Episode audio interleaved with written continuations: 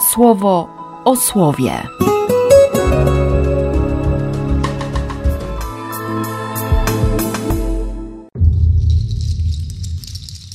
Czwarty listopada, piątek. Werset wcześniej, szesnasty wers trzeciego rozdziału listu do Filipian.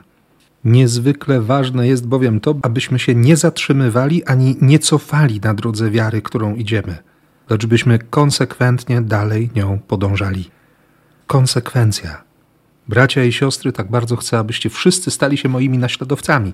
A jeśli pojawią się u was inni nauczyciele, weryfikujcie ich na podstawie wzorca, jaki macie we mnie.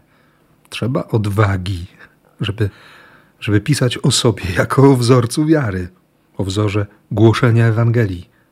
Trzeba mieć ogromną miłość do Kościoła. Nie? Trzeba żyć miłością Chrystusa. Przecież nasza ojczyzna znajduje się w niebiosach. Wyczekujemy. Wyczekujemy. Zatem proszę Was, moi umiłowani bracia i siostry, za którymi tak bardzo tęsknię, radości i wieńcu mojej chwały, trwajcie w Panu. Trwajcie w Nim niezłomnie. Paweł tak bardzo chce, bo Chrystus tak bardzo chce. Czytam to słowo dzisiaj i, i znowu zadaję sobie pytanie, czy, czy ja znam pragnienia Jezusa? Czy wiem, czego Bóg chce tutaj, teraz?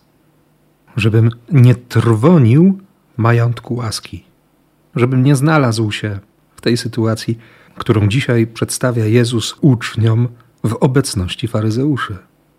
Zarządca, który trwoni majątek bogatego człowieka. Zresztą e, chwilę wcześniej w tej opowieści o miłosierdziu ojca, ten młodszy wziął nie tylko majątek, wziął życie i je roztrwonił, skazując siebie na niemożliwość zbawienia. Był przeciwny zbawieniu. Słyszę o tobie niechlubne rzeczy. Nie będziesz już dalej pełnił tej funkcji. Co mam zrobić? Co teraz mam czynić? Więc zaczął rezygnować. Zrezygnował z pieniędzy, żeby zaskarbić sobie wdzięczność.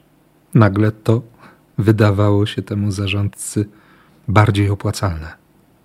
Ja nie muszę niczego udowadniać Bogu, nie muszę u Niego zasługiwać. Jestem dzieckiem. Jesteś dzieckiem, umiłowanym dzieckiem. Więc chodzi o to, żeby żeby w imię miłości nie trwonić, żeby nie tracić zbawienia, żeby o tym nie zapomnieć. Więc życzę Ci dobrej pamięci i błogosławie w imię Ojca i Syna i Ducha Świętego. Amen. Słowo o słowie.